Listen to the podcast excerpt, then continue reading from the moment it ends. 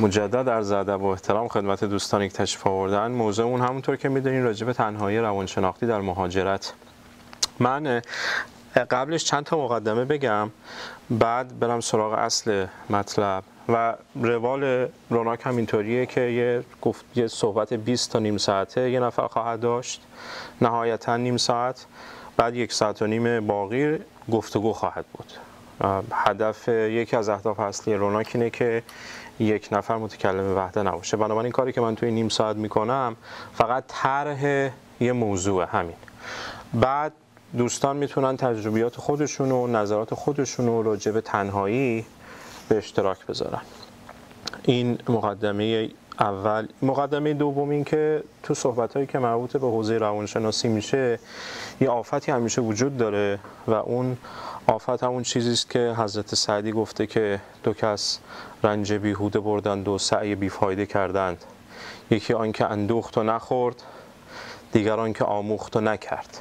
و این به این معناست که بنده هر چقدر اینجا منبر برم یا هر چقدر شما اطلاعات داشته باشید راجع به روانشناسی تا زمانی که این توصیه ها این آموزه ها به کار زده نشن هیچ فایده ای ندارن.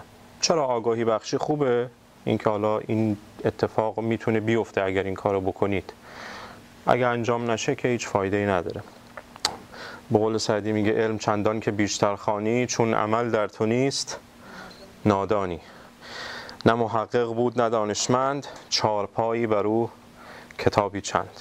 بنابراین من می‌خواستم اینو بگم که این صحبت های من تا زمانی که به کار بسته نشن هیچ فایده ای ندارن به غیر از آگاهی بخشی. نکته دوم این که صحبت که من می‌کنم به هیچ مقدمی الهیاتی نیاز نداره. و منظورم از مقدمه الهیاتی چیه؟ یعنی فرقی نمی‌کنه که شما باور به خدا داشته باشید یا نداشته باشید. باور به ماورا و طبیعه داشته باشید یا نداشته باشید. شما می‌تونید یک به قول غربی ها unashamed atheist باشید یه خدا ناباور خیلی رادیکال باشین.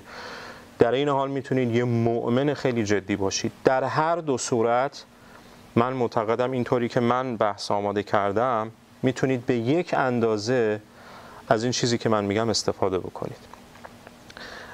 تنها نیازی که بحث من داره اینه که به تجربیات روانشناختی خودتون توجه بکنید. یعنی به حالات روانشناختی خودتون. همین. از این بیشتر چیزی ما نمی‌خوایم. اینکه شما لزوما اعتقاد به ماورا و طبیعه داشته باشید یا نداشته باشید اینا دیگه بحث های ثانوی خواهد بود. نکته دیگه که می‌خوام بگم اینه که صحبت های من شامل دو دسته صحبت میشن از یه دیدگاه اگه بخواید طبقه بندی بکنید. یک دسته صحبت هن که پشتوانه تجربی دارن یعنی کار تجربی شده پژوهش تجربی شده. خب اینها رو به اون اندازه که کار تجربی اطمینان بخشه شما می‌تونید بهش اطمینان بکنید.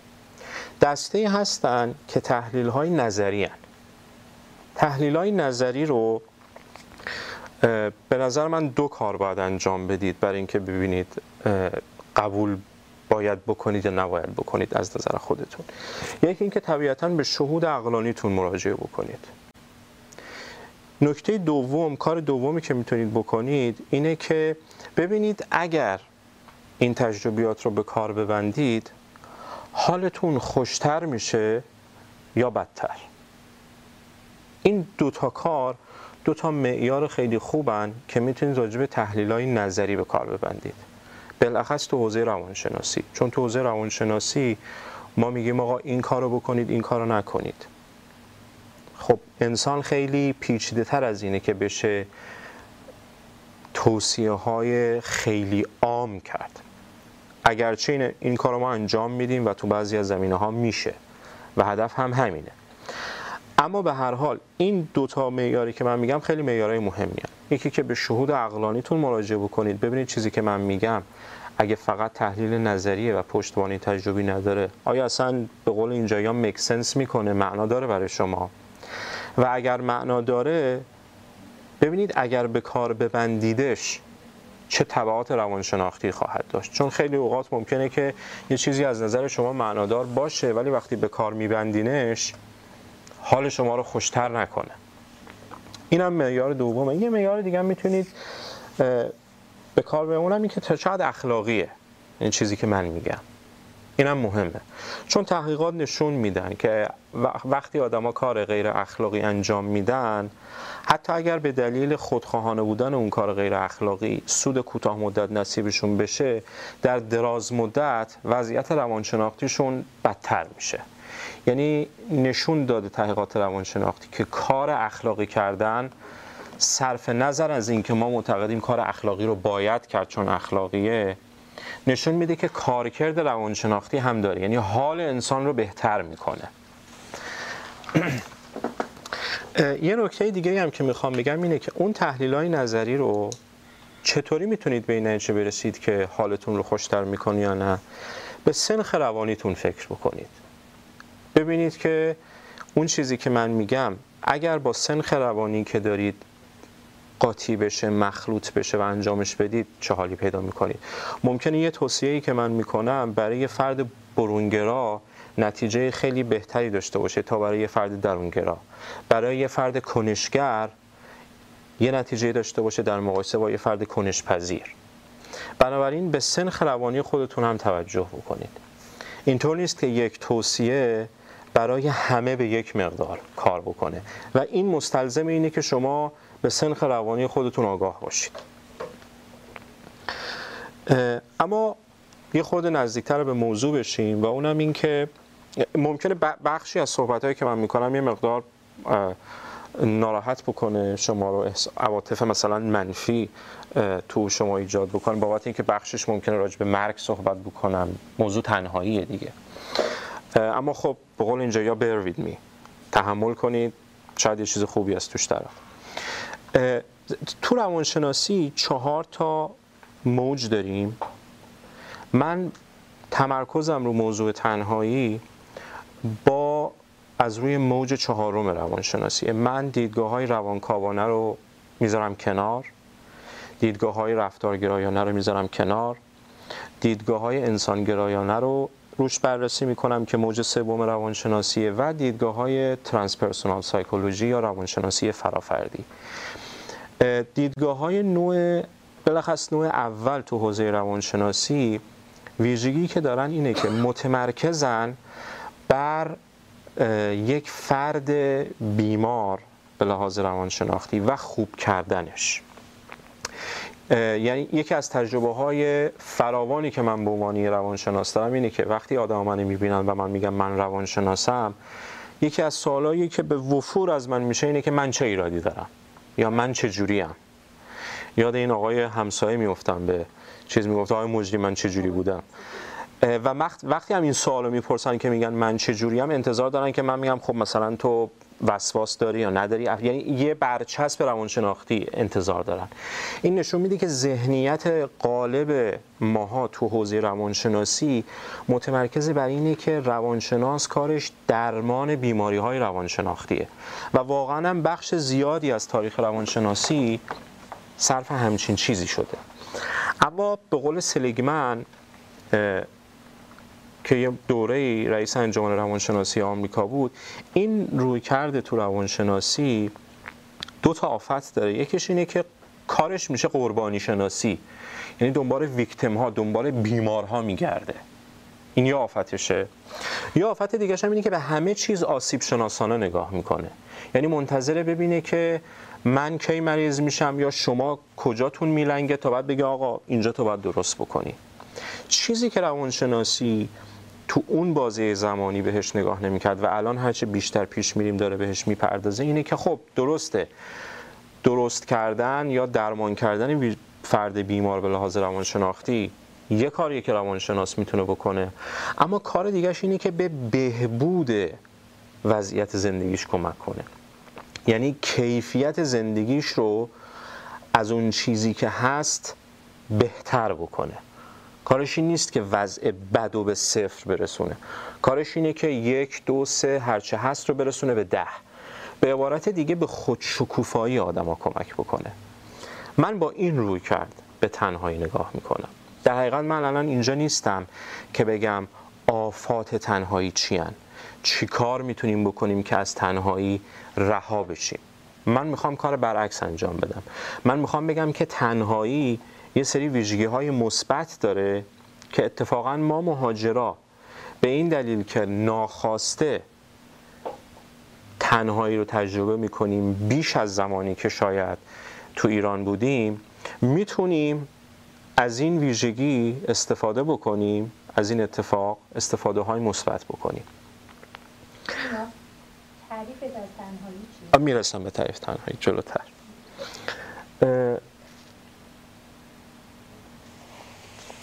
خب حالا اگر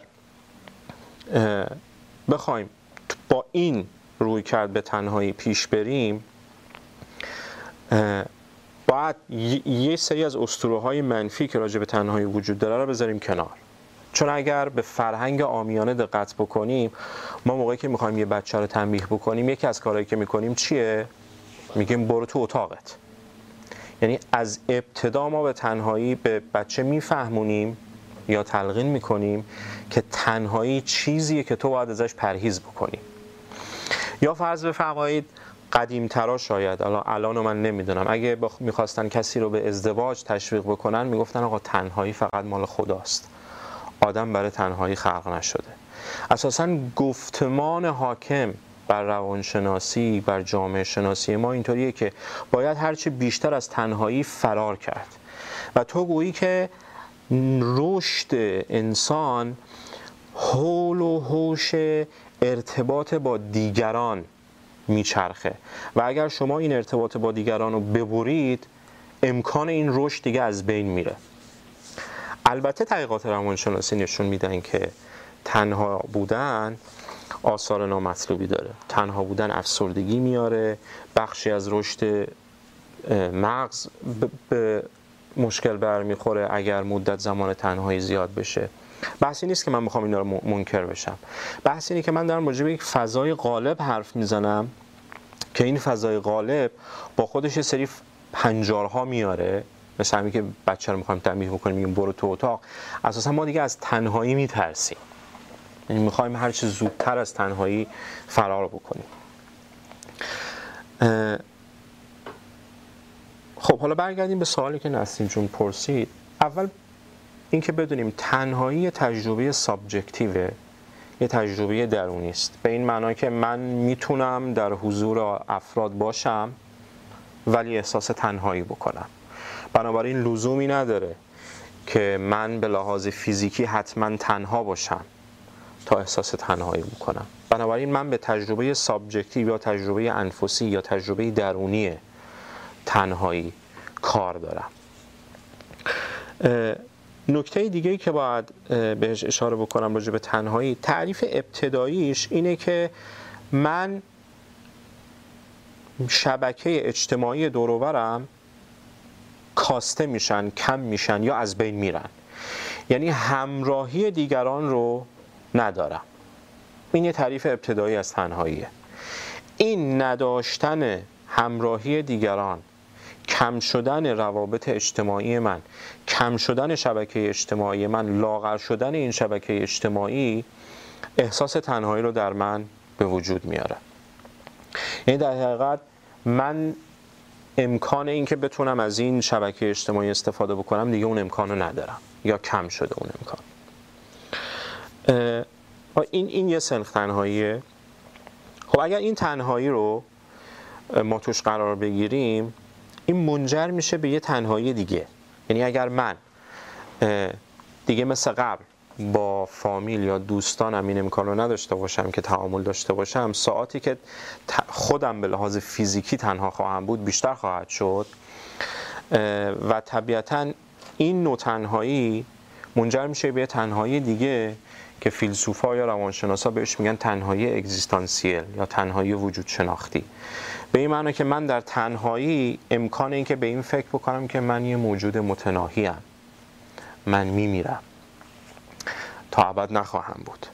یا فرض بکنید به این فکر که من یه سبکی از زندگی دارم که هیچ فرد دیگه اون سبک از زندگی رو نداره. کس دیگری در این سبک زندگی با من شریک نیست. این هم یه سنخت یه تعریف از تنهاییه. که از تنهایی نوع اول نتیجه میشه. اینکه کسی با من نباشه من شروع می‌کنم در خودم فکر کردن و این چیزها خودشون رو نشون میدن. یا اینکه من در ذهن و ضمیر کسی نیستم. این هم یک تعریف از تنهاییه. من تا پیش از این گمان می‌کردم که آدم های زیادی هستن که من در ذهن و ضمیر اونها هستم. اونها به من فکر می‌کنن. اما توی شرایطی این وضعیت رخ نمیده. من تصور می‌کنم تعداد آدمایی که وجود دارن که من در ذهن و ضمیر اونها هستم خیلی خیلی کمترن. این هم یه, تعریف از تنهاییه. این تعریف هایی که از تنهایی کردم همگی یا بخشیشون زمانی خودشون رو به ما نشون میدن که ما توی اتاق به لحاظ فیزیکی تنها هستیم. البته هر کدوم از اون تنهایی ها می‌تونن تنهایی های دیگر رو هم سبب بشن. یعنی مثل یه زنجیره از تدایی هاست که این تنهایی منجر به فکر تنهایی دیگه میشه اون به اون یکی. مثل دومینو همینطوری پیش میره. خب با این تعریفی که یا تعاریفی که من از تنهایی کردم ادامه مطلب رو بذارید اینطوری عرض بکنم که طبیعتا طبیعتا همونطور که گفتم تحقیقات نشون دادن که تنهایی عوارض منفی داره. به همین دلیله که وقتی افراد می‌گیرن می‌خوان زندانیشون بکنن میذارنشون تو انفرادی. بعد یه مدت افراد تو انفرادی دچار توهم میشن. یعنی انگار اینطوریه که مغز به یه حد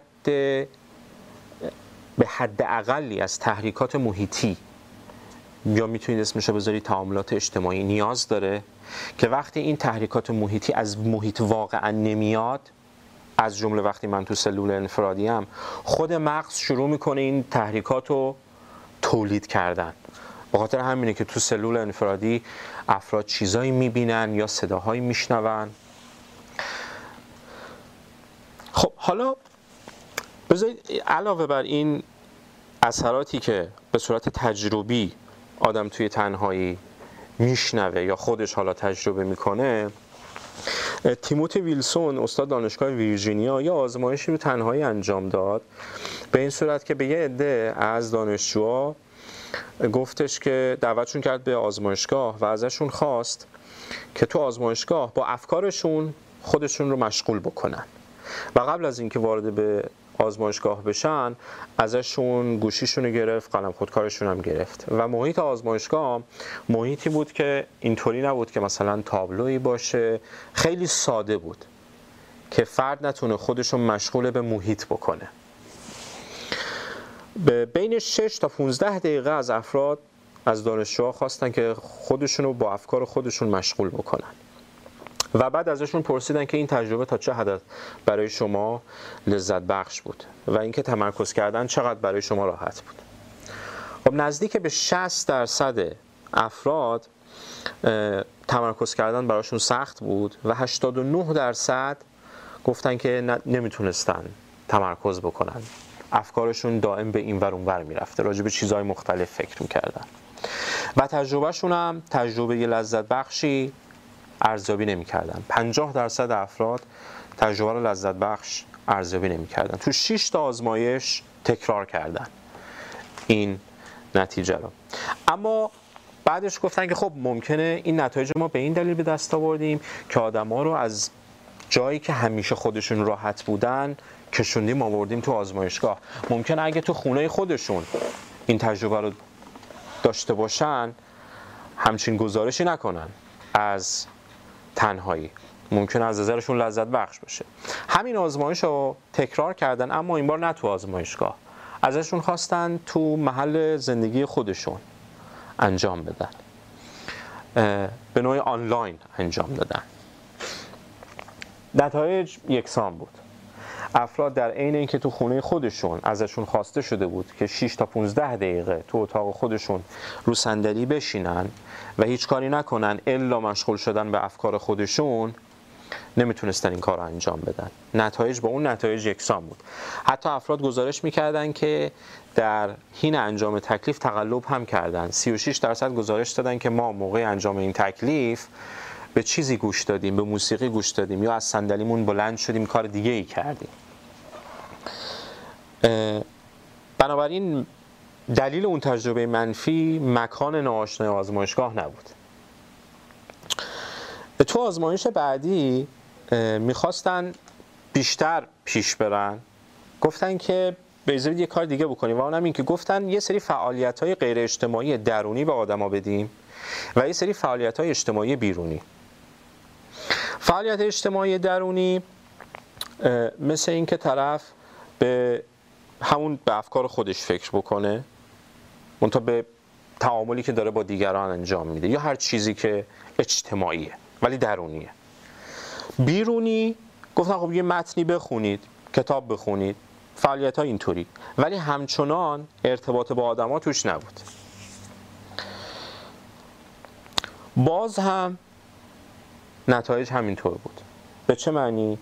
به این معنی که وقتی افراد فعالیت های اجتماعی درونی انجام می‌دادن. یعنی وقتی قرار بود به چیزی فکر بکنن در مقایسه با زمانی که بهشون می‌گفتن خب چیزی بخونید. حالا یه سناریوست یه کتاب یا هرچی داستان هرچی تو اون مورد درونی فعالیت درونی افراد احساس نارضایتی بیشتری می‌کردن.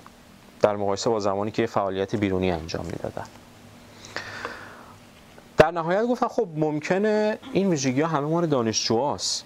شاید آدمای دیگه به غیر از دانشجو این ویژگی رو نداشته باشن. این وسواسیه که همه ما روانشناسا داریم. دائم می‌خوایم چیزایی که نتیجه رو ممکنه تبیین بکنه حذف بکنیم. خب این آزمایش رو با افراد غیر دانشجو هم انجام دادن. سن، تحصیلات، تعداد دفعاتی که افراد گوشیشون رو چک می‌کردن یا شبکه های اجتماعی رو چک می‌کردن هم. این متغیرها رو هم کنترل کردن. و دیدن که باز هم تو نتیجه آزمایش تفاوتی نداره. در نهایت گفتن یه گام بازم پیشتر بریم. اون گام هم این بود. گفتن قبل از اینکه آزمایش رو انجام بدیم گفتن بیاین از از بپرسیم چه فعالیت هایی از نظر شما لذت بخشه چه فعالیت های لذت بخش نیست. تو فعالیت های غیر لذت بخش وقتی ازشون میپرسیدن که کدوم فعالیت از نظر شما غیر لذت بخشه یکیش وارد کردن شوک الکتریکی بود. و بهشون هم یه شوک الکتریکی خفیف وارد کردن و گفتن این شوک الکتریکی لذت بخش بود یا نه؟ و می‌گفتن نه. و بعد گفتن اگه ما بهتون 5 دلار بدیم آیا این غیر لذت بخش بودن شوک الکتریکی در این حدی هست که شما این پول رو صرف این بکنید که از این محرک اجتناب بکنید؟ ما این شوک الکتریکی رو بهتون ندیم. و آنها می‌گفتن بله. بعد از این کار دوباره این آزمایش رو انجام دادن. یعنی شرکت کننده ها رو آوردن توی اتاقی و بهشون گفتن که خب دوباره با افکار خودتون مشغول بشید. و گفتن به شرکت کننده ها که هدف از این آزمایش اینه که ببینیم شما تا چه حد می‌تونید به افکار خودتون مشغول باشید.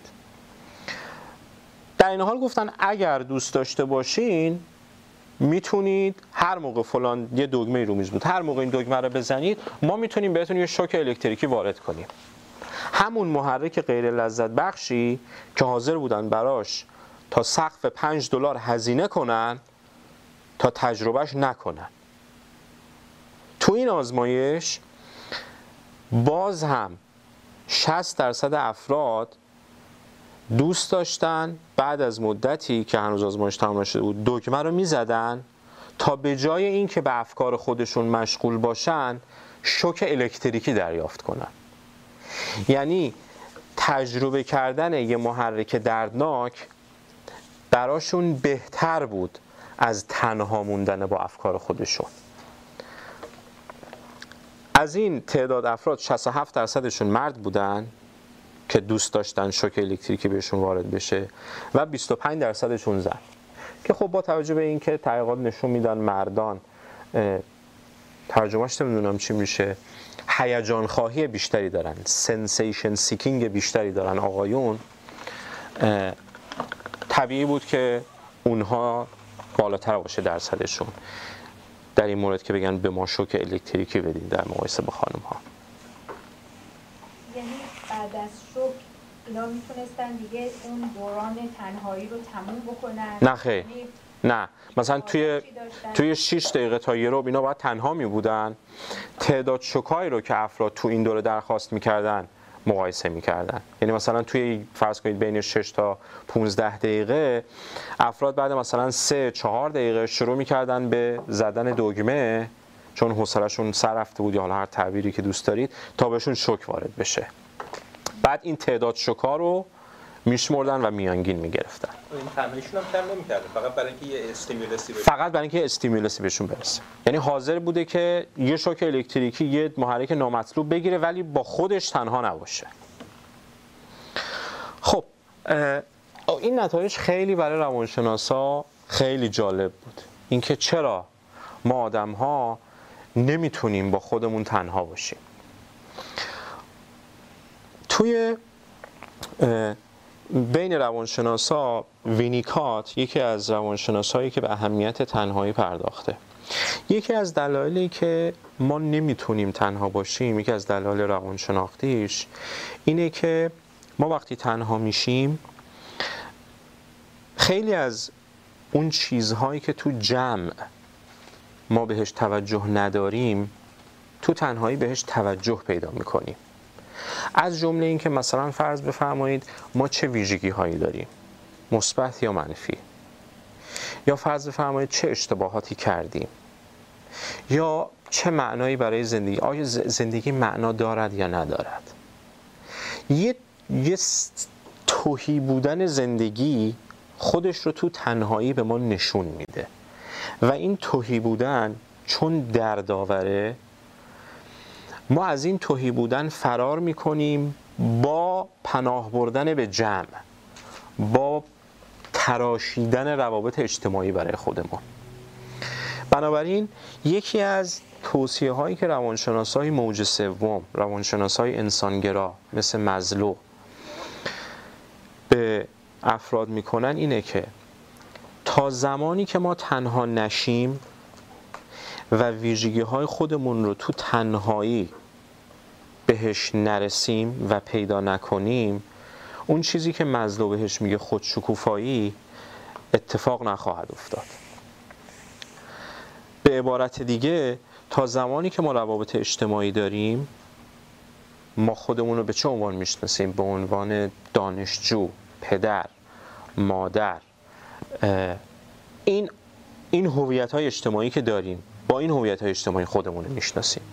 ولی وقتی تنها میشیم قید و بندهای اجتماعی میرن کنار این اسم و رسم ها میرن کنار من با یه چیزی مواجه میشم با با خود لخت هم مواجه میشم که من اون فردی که فرد الف خیال می‌کنه مهمه نیستم.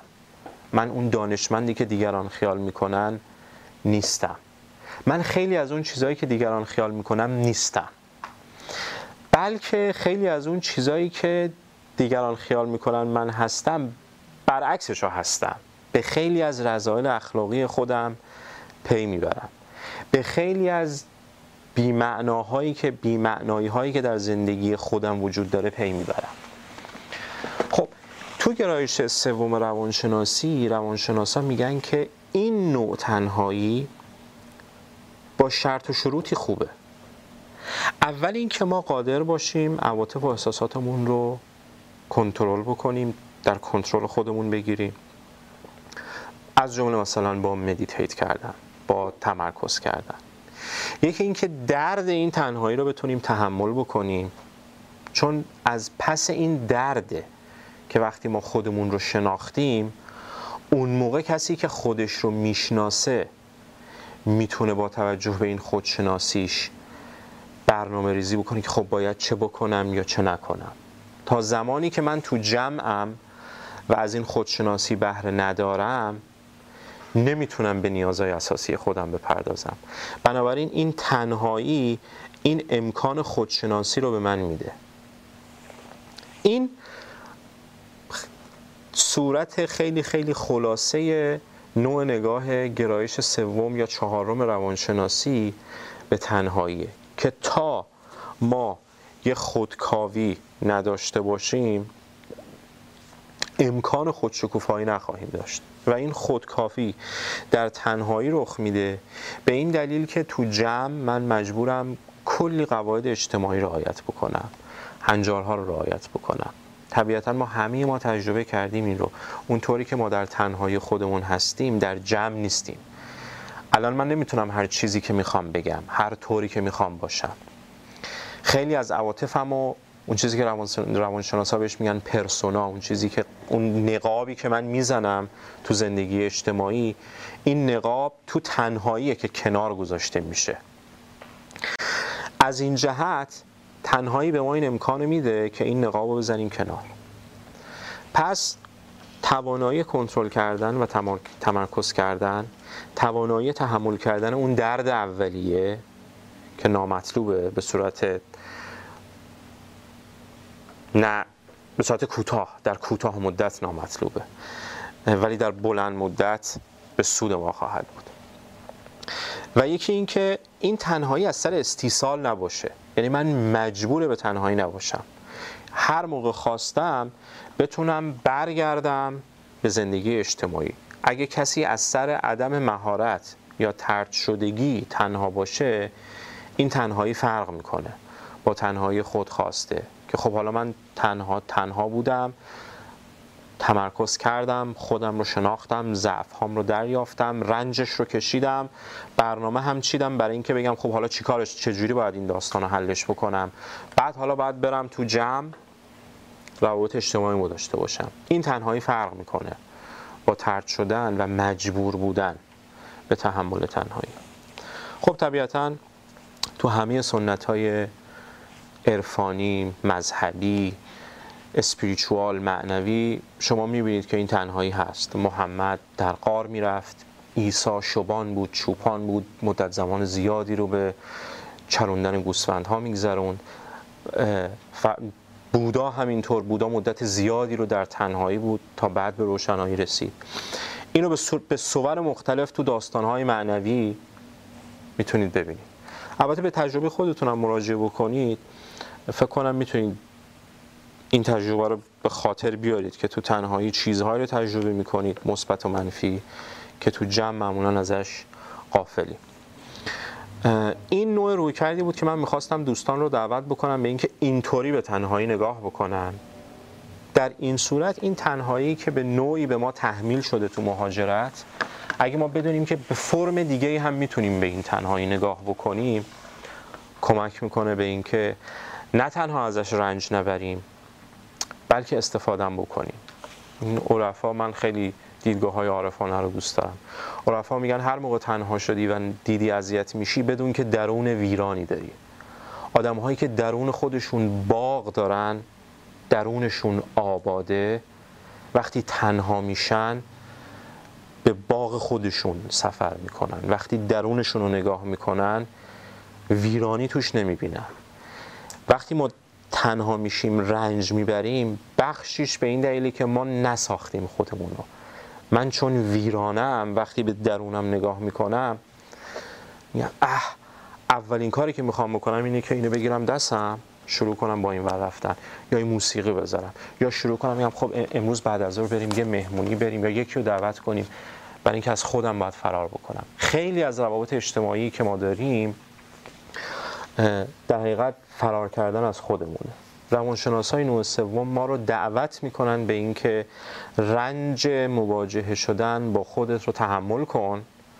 اما مطمئن باش که اگر اون شرایطی که من گفتم رعایت بشه اینکه مهارت هاش رو یاد بگیریم از پسش یه چیزی میاد که بهش میگن self actualization یا خودشکوفایی. مرسی.